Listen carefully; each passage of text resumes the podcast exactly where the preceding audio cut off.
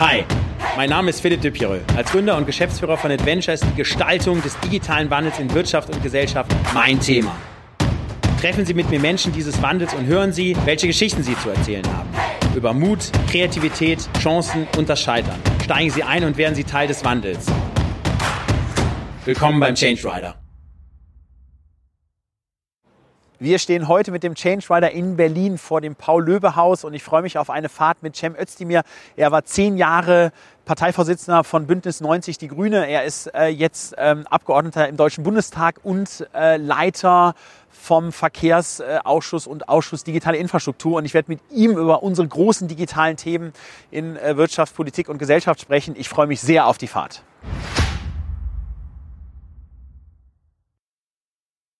Ich werde besonders darauf achten. Ja. Ähm, fangen wir erstmal an mit dem Thema, äh, ich sage mal, Digitalisierung allgemein. Wenn man jetzt so an Deutschland denkt, ähm, ich sag mal, was aus deiner Sicht können wir richtig gut? Wo haben wir eigentlich gute Voraussetzungen? So zwei, drei Themen, wo du sagst, okay, das ist eigentlich eine, genau, eine gute Grundvoraussetzung, um das, um das Thema auch, sage ich mal, mittel- bis langfristig gut gewuppt zu kriegen. Ja. ja. wir können vieles gut. Man muss nicht immer alles schlecht reden wie die AfD. Äh, wir, wir, haben tolle Ingenieure, wir haben ein tolles Obacht Fahrrad, das ist ja, ganz, ganz ja, wichtig. Keine Sorge, keine Sorge. Keine Sorge. wir haben tolle Ingenieure, einen tollen Mittelstand, äh, tolle junge Startups. Wir haben halt Pech, dass wir seit neun Jahren einen Verkehrsminister und Digitalisierungsminister haben von der CSU. Der letzte vier Jahre Dobrindt hat ein gesamtes Haus lahmgelegt mit einer Schwachsinnsmaut, für die wir jetzt schon Ausgaben, aber keine Einnahmen haben. Also okay. die CSU rechnet ja auch ein bisschen anders wie normale Leute.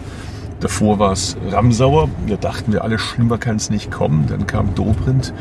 Und jetzt muss man halt mal irgendwie verstehen, dass das eines der wichtigsten Ministerien überhaupt ist, weil es das Infrastrukturministerium schlechthin ist. Wir sind beim Glasfaser fünftletzte in Europa. Ich hab also fünf Job kommt ja jetzt, ne, quasi. Ne? Dieses, ist das G5 oder ist, genau. Genau. Das kommt ja jetzt, glaube ich. Das kommt jetzt Startet die Ausschreibung ja jetzt, ja. ne? Aber auch okay. da ist ja die Frage, kriegen wir das zum Beispiel dann auch an den Bahnstrecken? Wäre auch mal wichtig, dass die Leute da Klar. vernünftiges Netz haben, damit sie äh, während der Zugfahrt auch arbeiten können, die Zeit nutzen können. Also mein Eindruck ist, wir reden ja immer, wenn es um das Thema Populismus geht, dass es da vor allem ein Flüchtlingsthema gibt. Ich habe gar nicht den Eindruck, dass das das Hauptthema ist, sondern viele Leute, gerade im ländlichen Raum, fühlen sich abgehängt, haben das Gefühl, dass sie dort wohnen. Sie sind in der viertgrößten Volkswirtschaft der Welt, aber sie merken nichts davon. Wenn du mit dem Bus fahren willst, ist der einzige Bus, der fährt, manchmal der Schulbus. Schulferien fährt dann gar nichts. Okay.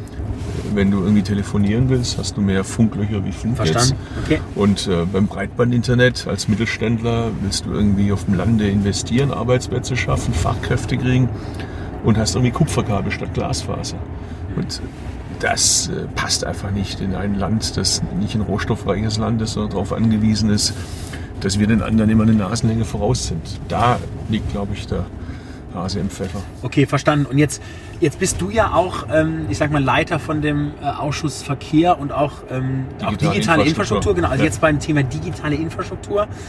Ähm, äh, ich sag mal, was hast du denn für einen Impact dort? Also wo, wo kannst du dort. Na, es ist äh, jetzt nicht mal, wie ein amerikanischer Ausschussvorsitzender. Das wünschte ich mir manchmal, was die Kompetenzen und auch die Ausstattung angeht, so eine Art Gegenministerium. Aber es ist leider nach dem deutschen Recht nicht vorgesehen, sondern der Ausschussvorsitzende hier, der leitet die Sitzung und ist natürlich Kraftamt ist auch ein bisschen zur Neutralität verpflichtet. Okay. Aber ich habe ja auch noch äh, eine andere Visitenkarte, nämlich Abgeordneter des wunderschönen Wahlkreises Stuttgart und Grüner und als solcher äh, haue ich da natürlich kräftig drauf. Und als Verkehrsausschuss, Verkehrsausschussvorsitzender kann ich höchstens gucken, dass ich die Themen ein bisschen pushe. Das okay, versuche ich natürlich, also sei es Rechtsabbiegeassistenten für Lastwagen, äh, sei es also, das Thema. Das supportest du, weil da frage ich mich ja, wer kann eigentlich dagegen sein, außer vielleicht die Industrie, die da irgendwie nach. Es ist ja oft so, dass das ja niemand richtig dagegen ist. Das ist ja das Schlimmste, aber es passiert nichts.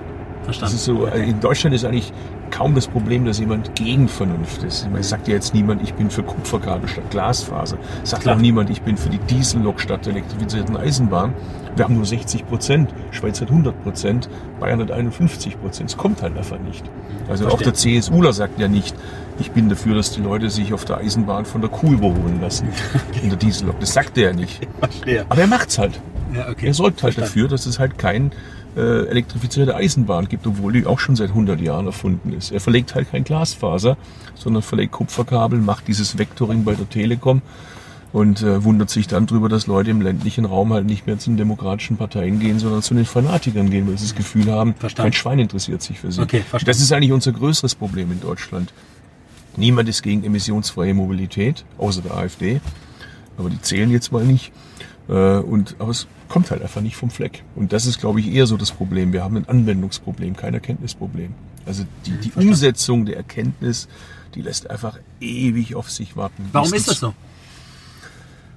Und was können wir das dagegen ist, tun? Das ist, glaube ich, so ein bisschen das Drama des, des äh, begabten Kindes, des, des, des, des, desjenigen, der als Erster auf den Märkten war und dem es gut geht und der dann halt auch ein bisschen satt wird und ein bisschen wohlgefällig wird und, oder selbstgefällig wird und denkt, das bleibt auch so, da musst du nichts dafür tun. Wir haben das Auto erfunden, haben 120 Jahre Geschichte mit dem Auto. Uns macht beim Verbrennungsmotor keiner was vor. Wir sind die Besten. Also gehen wir davon aus, auch in 150 Jahren werden wir noch mit dem Verbrennungsmotor fahren. Verstanden. Dass es mittlerweile aber Klimawandel gibt, dass wir runter müssen von den Emissionen, dass die Chinesen mit Milliardensummen in eine neue Technik in- investieren, weil sie sagen, Verbrennungsmotor schenken wir den Deutschen, wir steigen ins Morgen ein, wir machen die Batterien, die die Deutschen nicht bauen können. Oder hier die Amis mit dem Tesla, mit dem wir gerade fahren.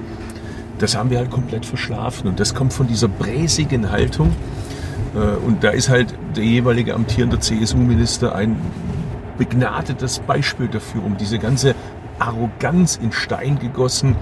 Wir sind gut, wir müssen nicht lesen, wir müssen uns nicht weiterbilden, wir müssen nicht gucken, was die Konkurrenz macht. Wir haben gestern super Erfolge gefeiert, also wird es morgen auch so sein. So ein bisschen das Problem von FC Bayern München. Wir waren super, wir werden immer super sein, wir müssen nicht in junge Spieler, in Nachwuchs investieren, gucken, dass die Konkurrenz ein paar Sachen auch dazugelernt hat.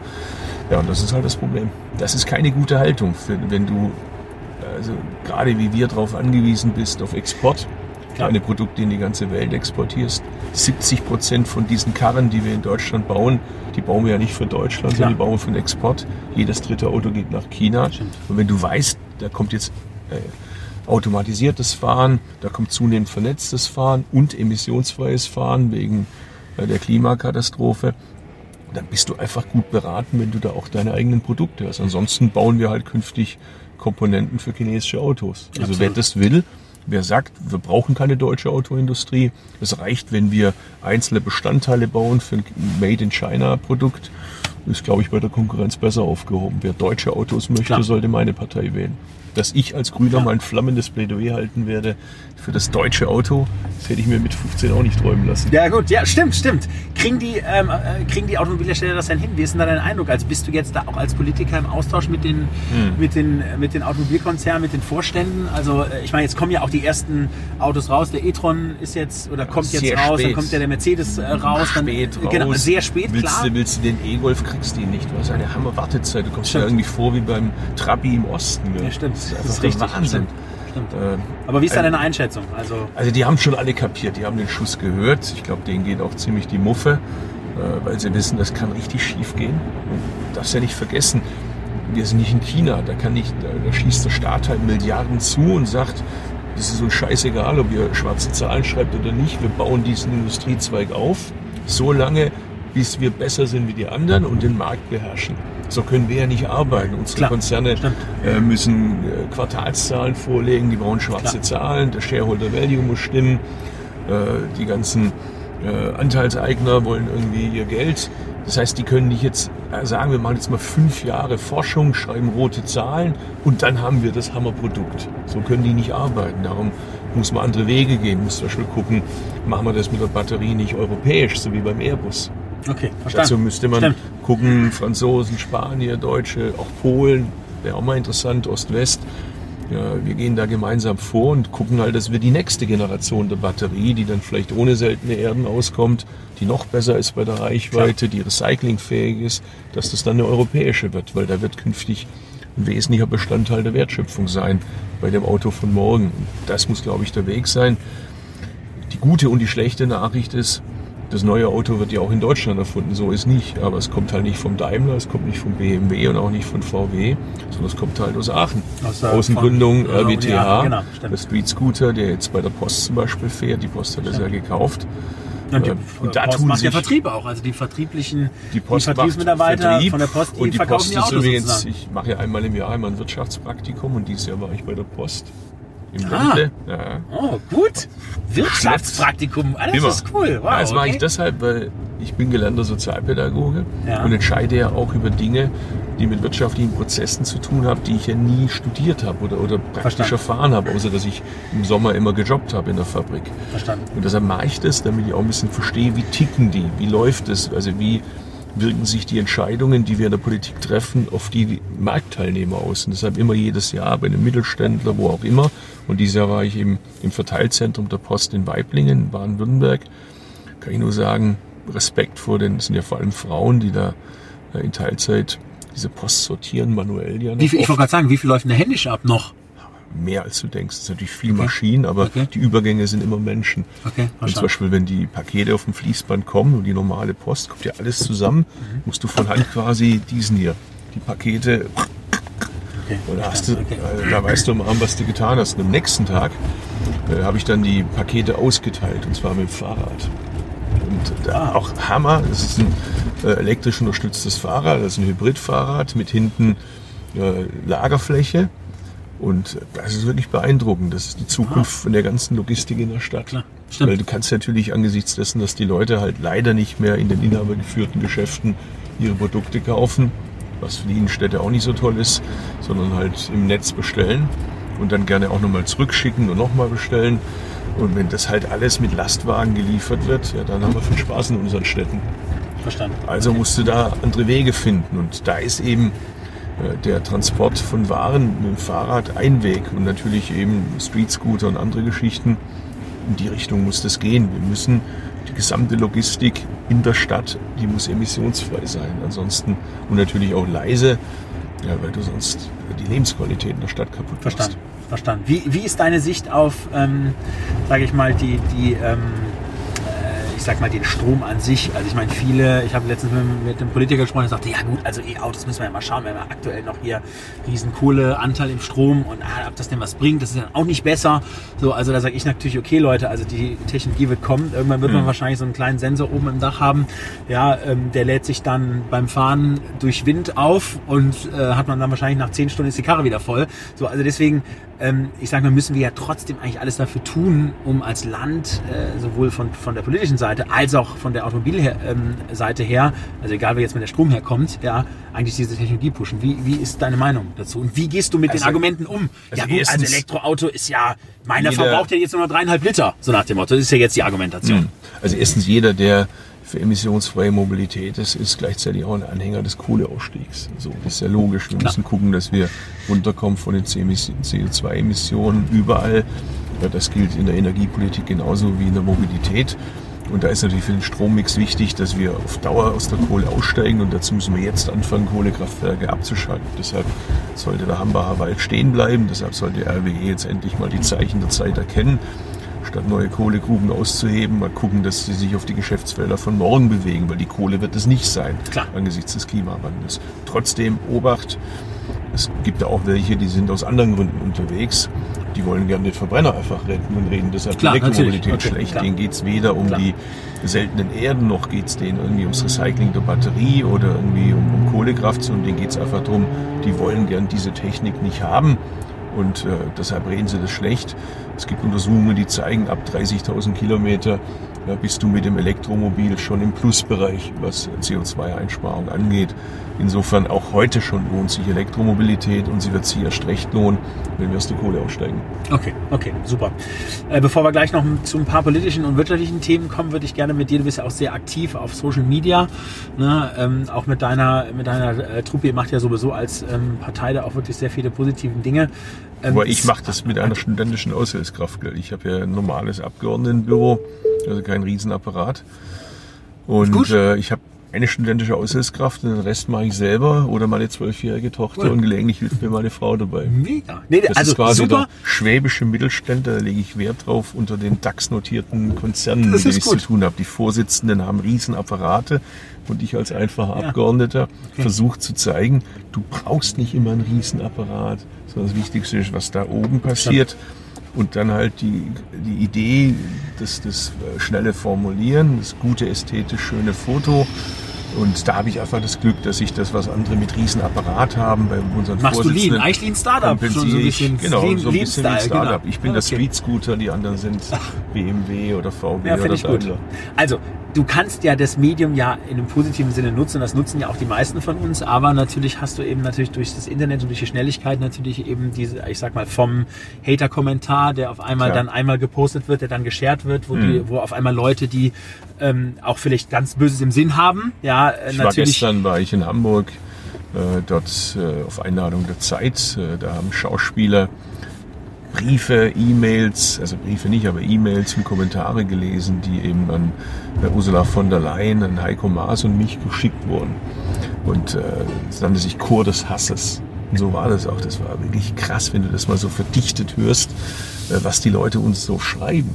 Das ist schon wirklich heftig. Es geht eigentlich auf keine Kuhhaut. Klar, das. Direkt schreiben oder, oder schon öffentlich auch schreiben, oder? Beides. Also du okay. hast Leute, die schreiben dir eine Mail und dann hast du natürlich die ganzen Leute, die dir eben bei Twitter, bei Facebook und zunehmend auch bei Instagram äh, ihre Hasszeugs da irgendwie absondern. Bei mir kommt noch im Besonderen dazu, dass ich die deutschen rechtsradikalen Fans in Anführungszeichen habe und dann habe ich ja noch die äh, türkischen Nationalisten und genau. die religiösen Fanatiker Absolut. aus der Türkei, beziehungsweise hier aus dem deutsch-türkischen Bereich ein paar, die kommen noch dazu. Und das Interessante ist, dass die Fanatiker eigentlich ähnlicher sind, wie sie sich eingestehen wollen. Also okay. so das Umfeld äh, aus dem Erdogan-Umkreis und das Umfeld aus dem AKP-Umkreis, die sind eigentlich ähnlicher, als sie vielleicht gerne wahrhaben wollen. Okay, muss man da jetzt eigentlich nicht auch von der, ich sag mal, Gesetzgebung nicht auch mal irgendwie eingreifen oder irgendwie Mechanismen schaffen, dass ich man sagt, einfach, dass man die Gesetze anwendet. Ich bin ja immer schon okay. zufrieden, wenn man bestehende Gesetze einfach, äh, dafür sind sie ja da, auch zur Anwendung bringt. Und offline und Online-Welt gibt es dasselbe Strafgesetzbuch. So, das heißt einfach, dass alle Beteiligten ihren Job tun müssen. Also Sperren zur Anzeige bringen, das machen wir, das ist natürlich ein Wahnsinnsaufwand. Absolut, klar. Da kann ich auch ein Büro lahmlegen damit. Klar. Äh, interessant ist übrigens, wenn die Typen mal erwischt werden, sind sie meistens ziemlich kleinlaut und machen sich schier in die Hose. Äh, und dann kommt immer dasselbe Entschuldigungsschreiben, sie können sich auch nicht verstehen. Sie sagen eigentlich, äh, die einschreiben, eigentlich mag ich Ausländer, ich kaufe immer Döner und was weiß ich was. Und die anderen sagen, eigentlich mag ich den Özdemir und ich bin aber halt irgendwie aufgehetzt worden oder was weiß ich was. Also aus der türkischen Seite ist schon ziemlich Hosenschisser eigentlich, wenn Ach, krass, du mal okay. aus der Nähe Dann hast. Auch noch kein Rückgrat, okay. Und äh, aber ich finde knallhart, also sorry, wer mit Mord droht, äh, wer Drohungen ausspricht, die Familie gar mit einbezieht und so, äh, da hört der Spaß auf. Das ist auch wichtig, dass wir da im Netz aufpassen dass das Netz sauber bleibt, dass okay. einfach rechtsradikale türkische Faschos, deutsche Faschos immer eins auf die Mütze kriegen. Okay, gut. Ja, okay, super, finde ich gut.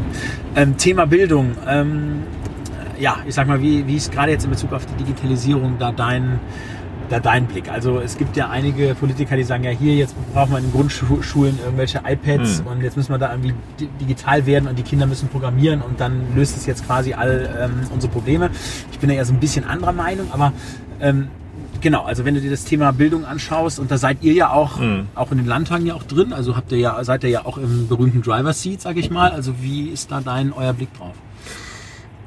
Also zum einen sehe ich das nicht so ganz anders wie du. Ich finde, zu einer guten Bildung gehört erstmal, dass man lesen, schreiben, rechnen kann, eine Fremdsprache beherrscht. Da gehören bestimmte soziale Qualitäten auch ja. dazu, dass man einfach in der Lage ist, sein Leben irgendwie damit zurechtzukommen.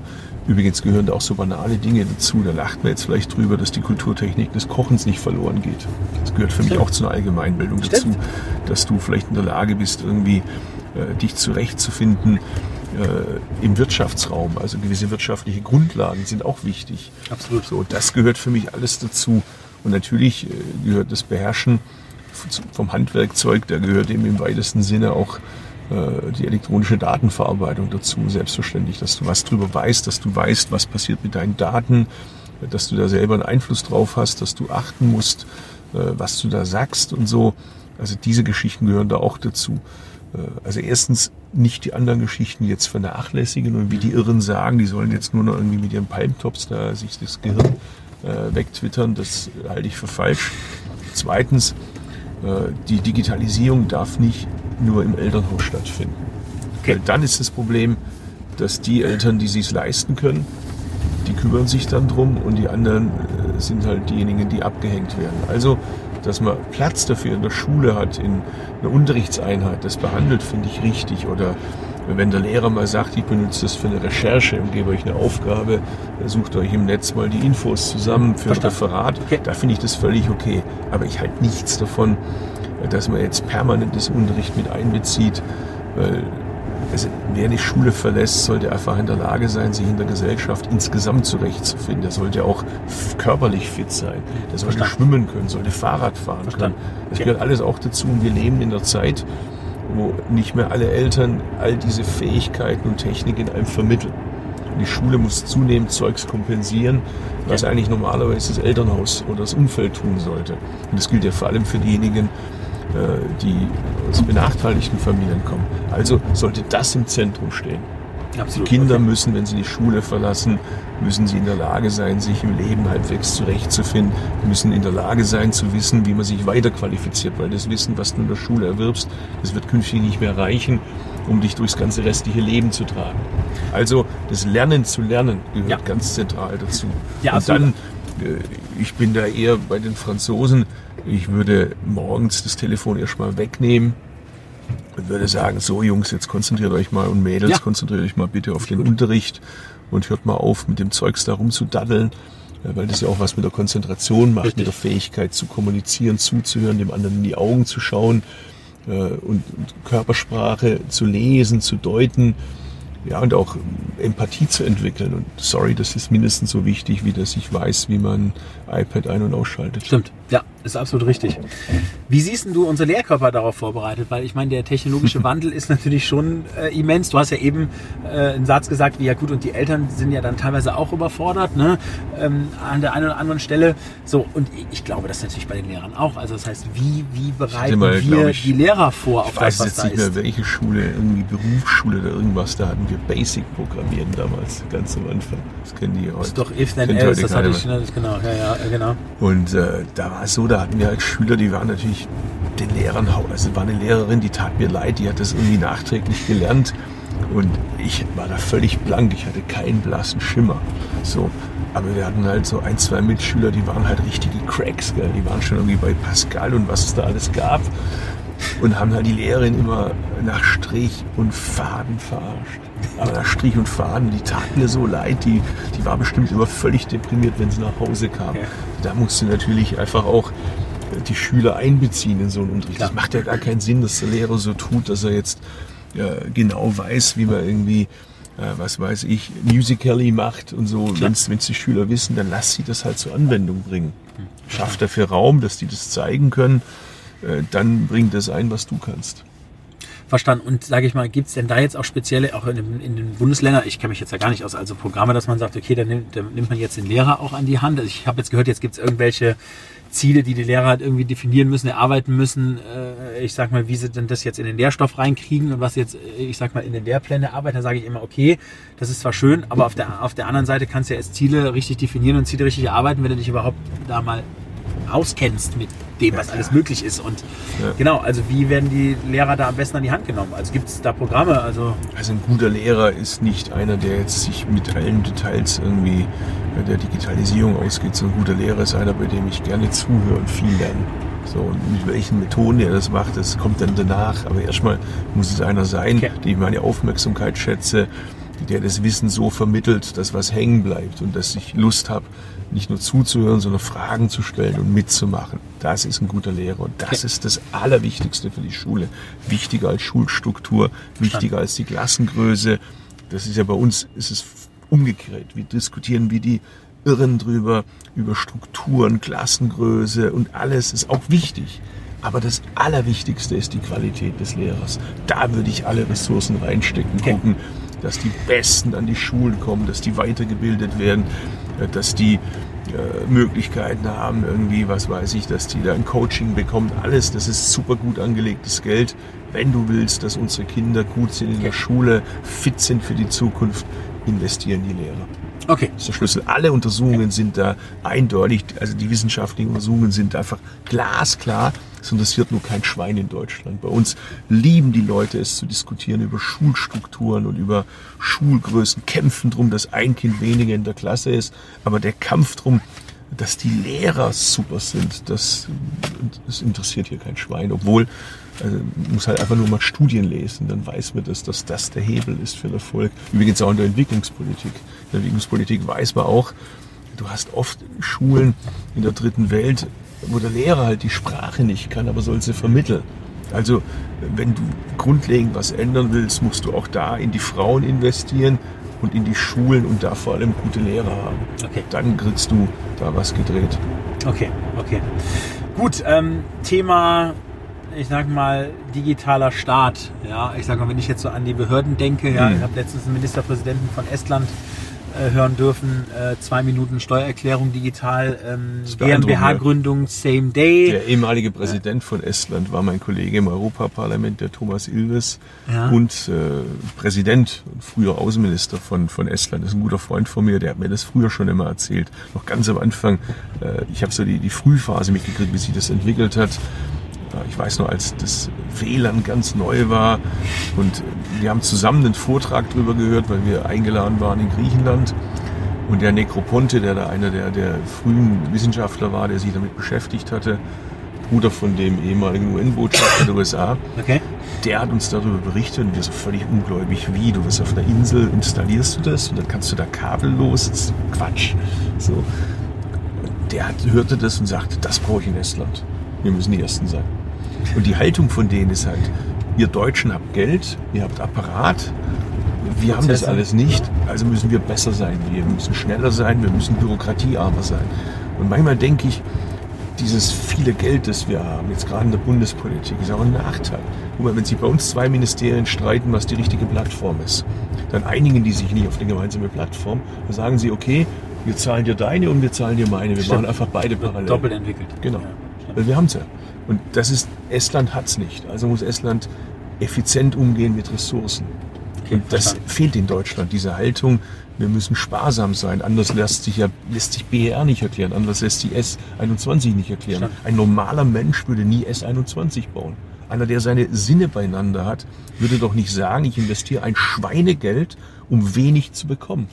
Oder? Also der Schwabe sagt doch, wenig Geld, um viel zu bekommen. Stimmt. Aber bei uns ist die Haltung, ich hau Geld raus ohne Ende und bekomme ein schlechtes Resultat. Warum ist doch egal, der Steuerzahler zahlt. Und diese Haltung, die muss raus aus unserer Gesellschaft. Wie kommen wir denn jetzt dahin? Weil es ist ja, genau, es ist ja dann eine Mindset-Frage. Und Mindset zu ändern. Ja, indem man halt sich immer wieder vergewissert, das ist nicht mein Geld, das ist das Geld der Steuerzahler und damit muss ich effizient umgehen. Und die Digitalisierung ist ja vielleicht auch ein bisschen eine Chance, da Dinge zusammenzubringen, die auf den ersten Blick gar nicht unbedingt passen. Also Ökologie und Digitalisierung, da denkt jeder jetzt an Rechenzentren, um Gottes Willen noch mehr Stromverbrauch. Okay, das stimmt. Das ist ein Risiko. Man könnte auch sagen, oh Gott, wenn wir jetzt auch noch die, das vollautomatisierte Fahren haben, äh, dann schickt er sein SUV, um seine Pizza zu holen. Und stimmt. wartet zu Hause drauf. Das ist eine Gefahr. Die Chance ist allerdings auch, äh, dass wir äh, bei der Energie gucken können, äh, wie machen wir das möglichst effizient? Wann lade ich meine Energie effizient? Wird das Auto ein Energiespeicher, das vielleicht ja. auch zwischenspeichert, Energie abgeben kann? Sharing-Modelle natürlich. Kann ich gucken, genau. dass ich die letzte Meile äh, so mache, dass ich da poole? Stimmt. Hier, BVG genau. macht es, bei uns in Stuttgart waren es äh, die, der ÖPNV, äh, dass ich da Leute zusammennehme in einer Art Sammeltaxi und äh, dann berechnet mir der Computer, welche Route die beste ist. Dann ist es A, preiswert und du sparst noch Emissionen dabei ein. Also da tun sie ja ganz neue Möglichkeiten auf, äh, wenn man es halt richtig macht. Und deshalb bin ich da jetzt nicht, gehöre ich da nicht zu den Pessimisten, sondern denke, dass die Digitalisierung auch eine Wahnsinnschance für uns ist, zu gucken, äh, wie wir da was äh, machen gegen die Klimakrise. Okay, und jetzt seid ihr ja in, zum Beispiel in Baden-Württemberg, seid ihr ja im, sage ich mal, berühmten Driver Seat, was ja jetzt die Landespolitik und Regierung angeht und ja auch, hm. sage ich mal, da die, die, die im Driver Seat bei den Ministerien. Also wie, wie läuft es jetzt ab im Bereich der Digitalisierung? Also wie ich, also das wird ja, wahrscheinlich der ja. Kretschmann, ja, weil das ist jetzt nicht mehr der Jüngste, gell? aber der geht halt regelmäßig ins Silicon Valley, setzt sich da rein, hört zu Stand. und guckt, wo die Zukunftstrends sind und geht da nicht mit dieser Arroganz, wir Deutschen erklären euch mal, wie die Welt funktioniert, sondern sieht, okay, that's the future. Okay. Und wir sind richtig spät dran. Okay. Da sind die Geschäftsmodelle, wie, wie die irgendwie halt künftig gucken, dass im Auto sind die Daten wichtig und nicht mehr die Zündkerze. Klar. Bei der CSU glauben sie immer noch, die Zündkerze ist das Zukunftsmodell Deutschlands in 50 Jahren. Aber die Daten sind es. Und wer hat diese Daten? Sind die bei der Kfz-Werkstatt? Sind die beim, äh, bei dem Hersteller hier, bei Tesla und bei anderen? Hab ich, weiß ich, weiß ja. ich, was mit meinen Daten passiert? Äh, unter welchen Gesichtspunkten wird gefiltert, was ich hier an Infos bekomme? Das sind doch die spannenden Fragen. Äh, um die es da gehen muss. Und, und das machen wir in Baden-Württemberg, kommen aber natürlich auch an unsere Grenzen, weil es ist halt nun mal Landespolitik und nicht Bundespolitik. Für den Basahan brauchst du halt auch noch den Bund. Der ist halt gerade mit Streit eher beschäftigt und zerlegt Klar. sie lieber. CDU gegen CSU, CDU, CSU gegen SPD, SPD gegen SPD, CSU gegen CSU. Klar. Ja, so kann man seine Zeit auch verbringen. Klar. Habt ihr denn, gibt es denn da schon irgendwelche positiven Dinge zu berichten, jetzt gerade in Baden-Württemberg, wo ihr sagt, okay, das ist jetzt mal im Sinne der Digitalisierung in, den, in dem Ministerium jetzt mal ein gutes Milestone-Projekt, was irgendwie. Also was die ähm, Ladeinfrastruktur angeht, jetzt hier für emissionsfreie Mobilität wird gerade richtig Schotter locker gemacht. Okay. Elektrifizierte Eisenbahn gucken wir, dass wir äh, auch da übrigens Hightech wir haben begrenztes Geld, der Bund schläft, er fällt einfach aus. Wir müssen einfach damit leben, dass wir so ein bisschen wie in den USA, der Bund fällt einfach aus für Vernunft, für äh, intelligenzbegabte Dinge, die musst du einfach kompensieren, sofern du es kannst. Also was machen wir? Wir gucken uns an. Wir können jetzt nicht jede Strecke elektrifizieren. Dafür haben wir weder die Zeit noch das Geld. Hm, verstanden. Also berechnen wir, wo ist ein Streckenabschnitt, wo ich mit den Ressourcen, indem ich diesen Streckenabschnitt gezielt elektrifiziere, der Internet noch viel, viel gefahren ist? Viel Fläche habe. Genau. Weil okay, das ist verstanden. ein Abschnitt, der okay, mir fehlt. Verstanden. Oder ich gucke, wie kriege ich einen Hybridzug. Okay, verstanden. Damit ich quasi eine bestimmte Länge überbrücke okay. und dann von dem Stunden- auf einen Halbstundentakt gehe. Und dadurch okay. aber äh, zum Beispiel einen ländlichen Raum, der droht abgehängt zu werden, die Region, aus der ich stamme, Urach, kriege ich dadurch an Metropolregionen wie Tübingen, Stuttgart angeschlossen durch eine elektrifizierte Eisenbahn, indem ich den Takt vom Stundentakt auf einen halben Stundentakt reduziere und dann es attraktiv mache, in meiner Geburtsstadt zu wohnen und in Tübingen in der Boomtown zu arbeiten oder nach Stuttgart okay. zu fahren. Mit solchen Dingen beschäftigen wir uns da ja, und versuchen da halt so ein bisschen Zukunftslabor zu sein. Wie, wie bereitest du die Gesellschaft vor auf die Transformation? Und das Ganze, und das ist die ganze Dramatik vor dem Hintergrund, dass wir eine AfD im Parlament haben, in einem Bundesland, dem es ja wirtschaftlich relativ gut geht.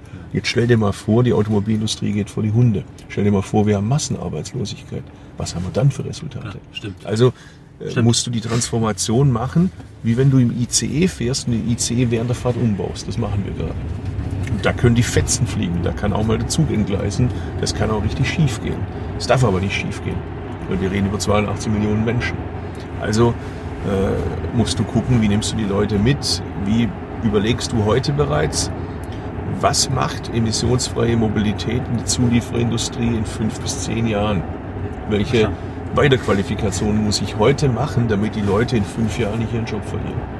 Okay. Das sind die eigentlichen Fragen. Und da hätte ich gern mal einen bunten Minister dafür, der sich mit solchen Fragen beschäftigt. Okay, verstanden.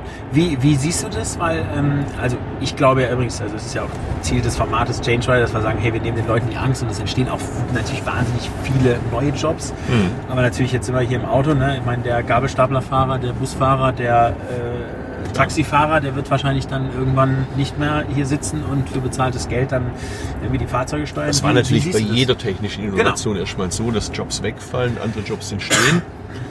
Die Jobs sind nicht immer dieselben Jobs im Qualifikationsniveau an dem Ort. Das ist dann wieder Job der Politik, da Übergänge zu organisieren, völlig klar.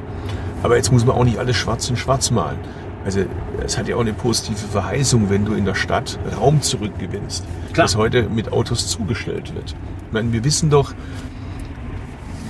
neun von zehn Fahrten sind unter sechs Kilometer. Stimmt. Im durchschnittlichen Auto sitzen 1,2 Leute, also wir sind schon über dem Schnitt hier mit zwei. Leuten. Stimmt. So. Ja, stimmt. Die 23 Stunden am Tag steht das Auto. Das ist eigentlich ein Stehzeug, kein Fahrzeug, das Auto. Wir stellen die Städte voll mit Fahrzeugen, die nur stehen. Wir brauchen Parkplätze ohne Ende. Das ist ja wertvoller Raum, den könnten wir nutzen für Häuser. Klar. Wir haben eine riesige Wohnungsnot. Wir könnten die Luftqualität verbessern. Wir könnten den Lärm loswerden. Also müssen wir gucken, dass wir einen Teil des Raumes zurückgewinnen. Wenn die Leute vermehrt Autos teilen, dann brauchst du auch weniger Autos. Da hast du mehr Platz für Fahrrad, du hast mehr Platz für Fußgänger, die Mikromobilität, die ein ganz spannendes neues Feld ist. Da hast du mehr Platz, kannst da tun. Also insofern, ich finde das eigentlich eine positive Verheißung, wenn ich in der Stadt lebe, aber eine Qualität habe, fast wie auf dem, äh, eine Luftqualität wie fast wie auf dem Dorf künftig. Ich muss mich nicht mehr mit Stickoxiden, mit Feinstaub äh, rumplagen, äh, schaffe es vielleicht den CO2-Ausstoß drastisch zu reduzieren und habe dann noch mehr Lebensqualität in der Stadt, weil es auch sicherer wird, weil das Tempo rausgenommen wird, äh, weil meine Kinder ich habe zwei Kinder, wir wohnen privat in Berlin. Wenn ich die zur Schule bringe, alleine lasse ich die nicht mit dem Fahrrad hier in Berlin fahren. Das ist mir zu gefährlich. Ich, ich wohne in München, wer würde es auch nicht machen? Ja, oder das, aber ist das eigentlich, ist das normal? Das stimmt, nee, wahrscheinlich Also muss ich mich damit abfinden, stimmt. dass meine Du bist Kinder wahrscheinlich damals nicht mit dem Fahrrad zur Schule gefahren Ja, und ich auch, Wir aber- sind alle mit Fahrrad in die Klar, Schule ja, gefahren. genau. So. Okay. Aber das ist doch nicht normal, dass wir Mama-Taxis brauchen. Das sind einfach so Dinge, wir finden uns mit bestimmten Dingen ab, weil wir glauben, das ist normal, dass du ein Auto brauchst. Es ist normal, dass die Stadt zerfurcht wird von riesigen Verkehrsachsen, die die Stadt in zwei Hälften teilen. So. Aber es ist eben nicht normal. Es gibt Kopenhagen, da ist es anders. Da sind Fahrradfahrer sicher und du kannst mit dem Fahrrad schnell durch die Stadt fahren, zur Arbeit, zum Studium. Und davon brauchen wir mehr in Deutschland. Okay, okay. Ja, super. Perfekt. Ähm, jetzt brauche ich nochmal, da haben wir ein bisschen angefangen am Anfang, da bist du dann ein bisschen ausgewichen und äh, bist auf die Kollegen auf, von, von der CSU direkt draufgegangen. Im Sinne von wirklich positiv Messaging, Digitalisierung. Was haben wir eigentlich in Deutschland eigentlich an guten Voraussetzungen, um das Thema, also zwei, drei gerne nennen, also wirklich auch mit Beispielen, Wir sind wo du gut. sagst, da sind wir, Wir- wir sind beste Voraussetzungen, um das Ding sind, zu schaffen. Wir sind gut beim automatisierten Fahren. Da sind wir deutlich vorne mit dabei. Wir sind auch gut bei den ganzen Sharing-Geschichten. Da haben wir super Okay. Angebote. Ich sehe das ja immer. Wir sind sehr gut zum Beispiel bei der Mikromobilität. Ich hatte neulich einen Unternehmer aus Tübingen bei mir zu Gast. Bei dem klopfen ständig die Chinesen an, wollen ihm das abkaufen und, und sagen, hier in China machen wir das alles dereguliert, da kannst du alles entwickeln. In Deutschland wirst du ständig gequält mit Straßenverkehrsordnung und so weiter. Also wir haben die alle, wir sind nicht blöder wie die anderen. Wir haben mit die besten Ingenieure der Welt, wir haben einen tollen Mittelstand, wir haben hochaktive junge Leute in den Start-ups. Übrigens, Daimler war auch mal ein Start-up. Also jetzt tun wir nicht so, als ob wir da gerade was Neues jetzt durch den Anglizismus erfinden. Jeder Mittelständler war mal ein Start-up. Das ist ja nichts Neues. Äh, Das Patente anmelden, das neue Dinge erfinden, das, da sind wir nicht schlecht als Deutsche. In der Vergangenheit waren wir sogar die Besten. Jetzt müssen wir eben gucken, dass wir diese Tugenden ins 21. Jahrhundert übersetzen und eben den politischen Rahmen dafür schaffen. Die gute Nachricht, den politischen Rahmen kann man wählen. Okay, gut, super, perfekt. Ähm, Gibt es von dir eine, eine Scheitergeschichte, die du erzählen kannst? Es ist ja, ich sag mal, Gibt's Deutschland viele, ist ja da nicht gerade ja Land des Scheiterns, wo nachdenken. man ja nicht so gern drüber spricht. Es wäre schön, Bei wenn mir du wäre eher das da... Problem, ich könnte Bände, Bücher füllen mit Scheiterngeschichten. Wo fange ich da an? Also im, im Persönlichen, fast alles, was ich mir als Kind vorgenommen habe, habe ich nicht geschafft. Was, was irgendwie äh, akademische Fähigkeiten angeht, was, was irgendwie Musikinstrumente angeht und so. Ich wollte immer toller Fußballer werden und in der E-Jugend nach der ersten Stunde flog ich raus. Bin dann Handballtorwart geworden. Ich wollte ein Instrument lernen und war ein fauler Sack, habe Politik gemacht.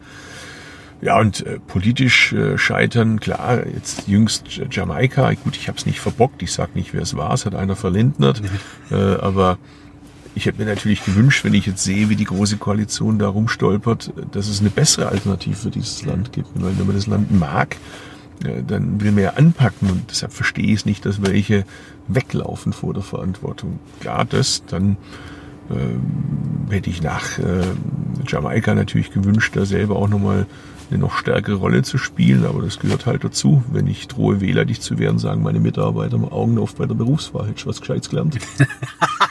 Okay, Das gut. hilft, das erdet. Okay, ja gut, okay, cool, okay, super. Ähm, Gibt es von dir eine Geschichte, wo du wirklich sagst, ich sage immer so, das ist ja äh, bei dem Format das Thema peinlichste Story vom äh, Cem, wo du sagst, okay, da so richtig zum irgendwie Fremdschämen, was du irgendwie teilen kannst, wo, wo dir mal ein Fauxpas äh, passiert ist. Ähm, ja, gibt es da eine Geschichte? Einer, das ist genauso wie mit Ist auch das Buch, anderen, okay? Genau, da gibt's das ich sehe nächste schon, wir Kapitel. müssen, wir müssen dann doch nochmal fahren, okay, gut. So, jetzt zum Beispiel heute früh war ich joggen, habe die Hose vergessen. Ich musste irgendwie von Büro zu Büro gehen, um mir irgendwo eine, eine halbwegs akzeptable Sporthose. Ich konnte ja nicht in Unterhose laufen. Äh, das hätte ich aber doch dann gern gesehen. Wahrscheinlich ja, auch die Journalisten, was. die hier wahrscheinlich rumlaufen. Ich war, glaube ich, der Einzige heute, weil diesen arktischen Temperaturen, der mit kurzer Hose geklopft ist. Das war das Einzige, was ich gefunden habe in einem anderen Büro, wo ich sie mir geklaut habe. Äh, ja, peinliche Geschichte, was fällt mir ein? Ich habe einmal in, noch in Bonner Zeiten, als das Parlament noch dort war, die Hauptstadt, äh, war ich mal eingeladen, britische Botschaften, Mitarbeiter zu Spring Drinks. Also um den okay. Frühling zu begrüßen. Okay. Und äh, damals gab es alles noch nicht elektronisch mit dem Kalender, sondern Papieren. Outlook war das, glaube ich, damals hieß es, keine Ahnung. Und ich hatte eben den Kalender vom nächsten Tag, habe ich mir abends im Büro noch geholt, bevor ich nach Hause gehe. Und dann gucke ich mir unterwegs an, 6.15 Uhr morgens Spring Drinks. Ich, kann das sein? 6.15 Uhr? Jetzt war es aber so spät, dass ich keinen Mitarbeiter mehr anrufen wollte, um die aus dem Bett zu holen. Da habe ich mir überlegt, 6.15 Uhr, haben die das vielleicht verwechselt, AM, PM? Aber das ist ja so ein doofer Fehler, den macht keiner. Das kann es nicht sein. Vielleicht die Briten haben ja manchmal komische Traditionen, wer weiß, vielleicht ist es da so, dass du morgens um 6.15 Uhr den Frühling begrüßt mit Drinks. Also, was habe ich gemacht? Ich bin hin. War ja auch neugierig. War natürlich tierisch froh. Ich war gerade kurz im Bett. Bin um 6.15 Uhr da, habe mich jetzt aber nicht getraut zu klingeln, weil vielleicht ist ja doch falsch. Da habe ich irgendwie eine Viertelstunde, 20 Minuten gewartet. Kein Schwein kam natürlich. Also es war tatsächlich AM, PM. Um 18.15 Uhr war ich nochmal dort. Dann habe ich dem erzählt, dass ich schon mal heute da war, um 6.15 Uhr. Der fand das so skurril, dass er dachte, das muss er jetzt gleich mal erzählen und sagte, we have a friend here, Mr. Ozdemir. Mr. Ozdemir was is the second time here today. He thought we Brits enjoy spring at 6.15 in the morning with drinks. Well, that's interesting, you know, the, the kind of image he has about our culture. Ah, ich wollte den Boden versinken. Ja, von dem Kaliber habe ich ein paar Sachen. Ah, das ist doch schön, dass hier, hier so Hier ist ja das Bundespräsidialamt, Schloss Bellevue auch jetzt wieder Ewigkeiten her, in meinem Kalender steht, da ist irgendwie die kanadische, gibt es eine Art Präsidentin, die ist da da und ich bin zum Abendessen eingeladen, zum Empfang. Also gehe ich hin, wundere mich schon, das ist sehr dunkel und äh, guck so, da ist irgendwie niemand, es ist wirklich dunkel. Gell? Denke ich, ja, ist wahrscheinlich ein kleiner Kreis, so ein bisschen sind nur geladene Gäste, gehe schon innerlich wachse ich, gehöre zu diesem Kreis. Und dann frage ich einer Polizeibeamten, ja, guten Tag, ich bin zum Essen eingeladen äh, beim Bundespräsidenten. Und der Polizist hatte sehr viel Humor und sehr viel Spaß und sagt, naja, also der Bundespräsident ist nicht da, aber seine Frau und die Kinder sind da, die essen gerade zu Abend. Ich gehe mal kurz rein und frag mal, äh, äh, wie ich sie reinlasse. Und ich so, äh, wie, wie bitte? Er sagte, gucken Sie mal, da oben ist die Fahne, daran sehen Sie immer, ob er da Aber ist da oder nicht. Das weiß ja selbst ich. Okay, äh, gut, okay. Ich wusste es nicht. Und äh, Hintergrund war, ich hatte mich um den Monat vertan. Oh nein. Falscher Monat.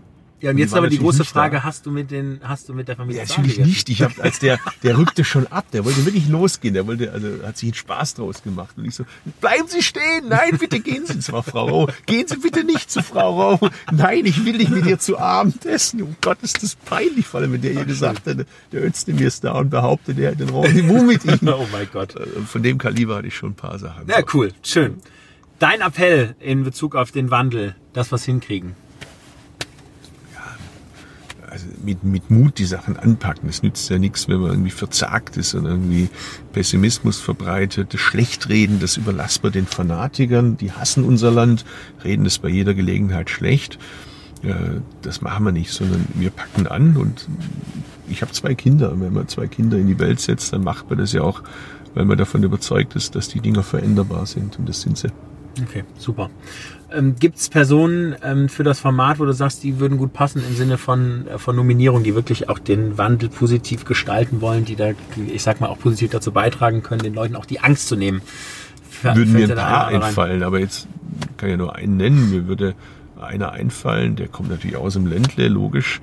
Äh, Daniel Bayers, äh, das ist wirklich eines unserer jungen äh, Brennpferde äh, der macht auch noch Digitalisierung bei uns in der Fraktion und ist ein richtig fitter. Also den kann ich sehr empfehlen, weil er äh, den Blick aus der Wirtschaft hat okay. und den Blick aus der Politik und guckt, wie kriegt man das so zusammengemändelt, dass da was Vernünftiges dabei rauskommt. Das ist, glaube ich, ein fitter. Ein Gut, super, danke dir.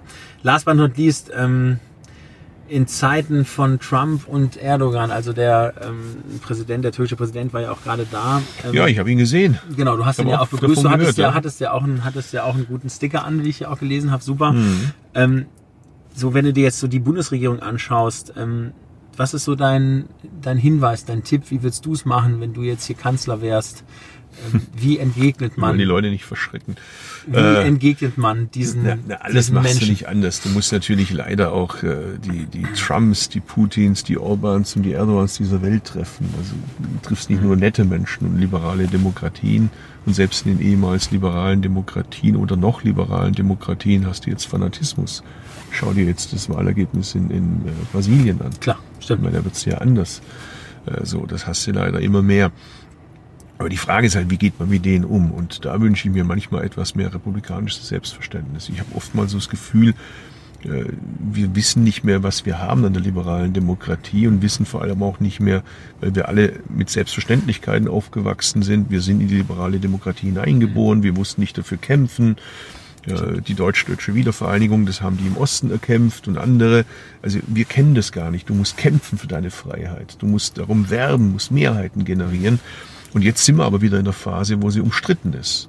Wo die Feinde der Demokratie, der liberalen Demokratie hier im Bundestag sitzen, die AfD, wo von außen einer äh, mit seinen Trollarmeen äh, in St. Petersburg Putin versucht, unsere Wahlen zu manipulieren, äh, die Fanatiker hier stärker zu machen, um Europa und, und hier das alles kaputt zu machen. Und jetzt sind wir wieder gefordert. Und da habe ich manchmal das Gefühl, dass wir da einfach naiv sind. Ein Beispiel, jetzt kommt der Erdogan hierher lässt kurz vorher so eine App freischalten, wo die Leute denunzieren und ins Messer liefen kann. Unfassbar. Warum sagen wir nicht, diese App wird abgeschaltet und jeder, der sich an dieser App beteiligt, mhm. notfalls ändern wir die Gesetze, macht sich strafbar. Das Stimmt. geht nicht. Dieser Stimmt. Geist des Denunziantentums, wenn du das mal zulässt, dann verlierst du. Weil das dann, hatten wir, hatten wir fängt, hier mal. Ja, dann vor fängt, dann fängt, Jahrzehnten. und ich weiß wirklich, wovon ich rede, dann fängt die Angst an, die ist schon da. Die Leute Schön. haben Angst, wenn sie in die Türkei reisen, dass sie ausgefiltert werden, weil sie mal irgendwas gepostet haben gegen Erdogan, irgendwas auf Facebook reingestellt haben. Du könntest, du könntest mich, nicht in die Türkei reisen, oder? Nein, aber das, damit kann ich gut leben. Okay. Äh, aber also die fragen mich bei den Veranstaltungen, rätst du mir in die Türkei zu gehen? Meine, wer bin ich denn, dass ich den Leuten da jetzt Tipps Wahnsinn, gebe? Das ist doch nicht normal, dass in Deutschland lebende Menschen Angst haben. Wir haben hier die Osmanen, das ist so eine Erdogan-Schlägertrupp hier quasi, der Drogen verkauft, Prostitution macht, Geldwäsche, Waffenhandel. Warum sagen wir dem Erdogan nicht noch ein so ein Ding, wenn du in Deutschland Kriminelle unterstützt, die Leute mhm. zusammenprügeln, die einen Prostitutionsring aufbauen, dann streichen wir dir die Hermesbürgschaften zusammen. Da wollen wir doch mal schauen, wie lange du das durchhältst. Wir haben es einmal gemacht, da haben wir angedroht, die Hermesbürgschaften symbolisch zu reduzieren. Es hat kein einziges Unternehmen getroffen. Innerhalb von 24 Stunden hatte Erdogan seine Terrorliste, äh, auf der sie übrigens so schlimme Terrorunternehmen wie Siemens, äh, Daimler und andere fahren. Also so, so ticken die ja da immer. Die haben ja wirklich einen Knick in der Optik. Da hat er die zurückgezogen. Das heißt, wenn Deutschland will und den Instrumentenkasten in der Diplomatie auch zum Einsatz bringt, und der besteht halt nicht nur aus Freundlichkeiten, sondern Klar, manchmal musst du auch äh, Hardtalk reden mit Leuten, die Hardtalk hören müssen. Okay dann glaube ich, erreicht man da auch mehr. Und das ist so ein bisschen meine Sorge. Ich glaube, die, die da jetzt gerade dran sind, die sind halt in der äh, Kuschelpädagogik-Phase alle erzogen worden und, und aufgewachsen und, und handeln halt auch so. Mit den Putins kuscheln geht nicht, mit den äh, Erdogans kuscheln geht nicht. Da musst du bereit sein, in einer ihnen zugänglichen Sprache zu sprechen. Jetzt kenne ich den Erdogan ja ganz gut, weil ich den über viele Jahre erlebt habe, vom Oberbürgermeister bis zum jetzigen Job. Ich weiß, wie der Mann tickt und ich weiß, wie der Mann demokratische Politiker betrachtet. Er hält sie für schwach, er hält Deutschland für ein schwaches Land. Er verachtet unsere Institution, weil er glaubt, wir sind nicht stark, wir müssen uns Wahlen stellen, wir müssen das aushalten, dass die Presse uns kritisiert, bei uns gibt's Opposition und so ticken die ja alle. Und wir müssen ihnen zeigen, nein, die liberalen Demokratien sind die starken, sind die stabilen. Und diese Haltung, diesen republikanischen Stolz, den wünsche ich mir stärker in Deutschland. Okay, super. Finde ich gut. Lieber Cem, vielen, vielen Dank, dass du hier bei Gerne, dem Format mitgemacht hast und mitgefahren bist. Ähm, Sehr gern. Keinen, kein Verkehrsverstoß war mir nochmal wichtig jetzt, auch bei deinem Disclaimer am Anfang. Absolut. Äh, dass du jetzt hier nicht noch irgendwie mit welchen Dingen beworfen wirst. Vielen, vielen Dank und ja, mach weiter so. Viel Erfolg. Thanks, dir. Tschüss. Bis zum nächsten Mal.